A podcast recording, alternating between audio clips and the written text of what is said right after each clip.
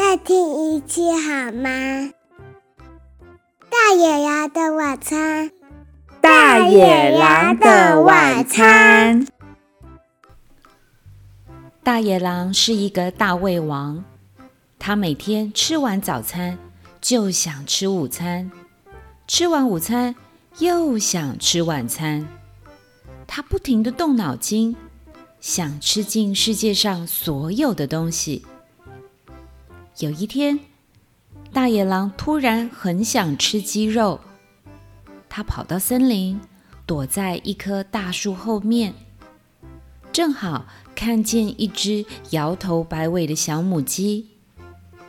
大野狼心里想：“啊哈，这正是我想吃的。”大野狼偷偷地跟在小母鸡后面。当他正要扑上去的时候，大野狼突然想到一个更好的主意。嗯，把它养肥一点再吃，味道一定很鲜美。于是，大野狼马上跑回家，翻开食谱，准备营养又好吃的东西。这天晚上，大野狼烤了一百片煎饼，高高兴兴地送去给小母鸡吃。第二天晚上，大野狼做了一百个甜甜圈，开开心心地送去给小母鸡吃。第三天晚上，大野狼做了一个六层高的布丁蛋糕。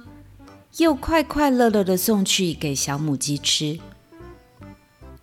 第四天晚上，大野狼心里想：小母鸡应该吃得白白胖胖了吧？他高高兴兴地跑去小母鸡的家。大野狼从钥匙的小洞洞往里面偷偷地看。这时候，门突然打开了。小母鸡说。哦，野狼先生，原来是你呀！小母鸡转过身，对里面一百只小鸡说：“孩子们，快来看，送你们煎饼、甜甜圈和蛋糕的不是圣诞老公公，是野狼叔叔啊！”这时候，一百只小鸡冲出来，有的跳到大野狼身上，有的吱吱吱的亲它。有的大声叫：“谢谢你呀，野狼叔叔！你是世界上最棒的厨师。”大野狼从来没有这么开心过。虽然他没有吃到白白胖胖的小母鸡，但是小鸡们说他是世界上最棒的厨师耶，还送他一百个亲亲。大野狼开心极了。他心里想：明天我要再做一百个小煎饼送给小鸡们吃。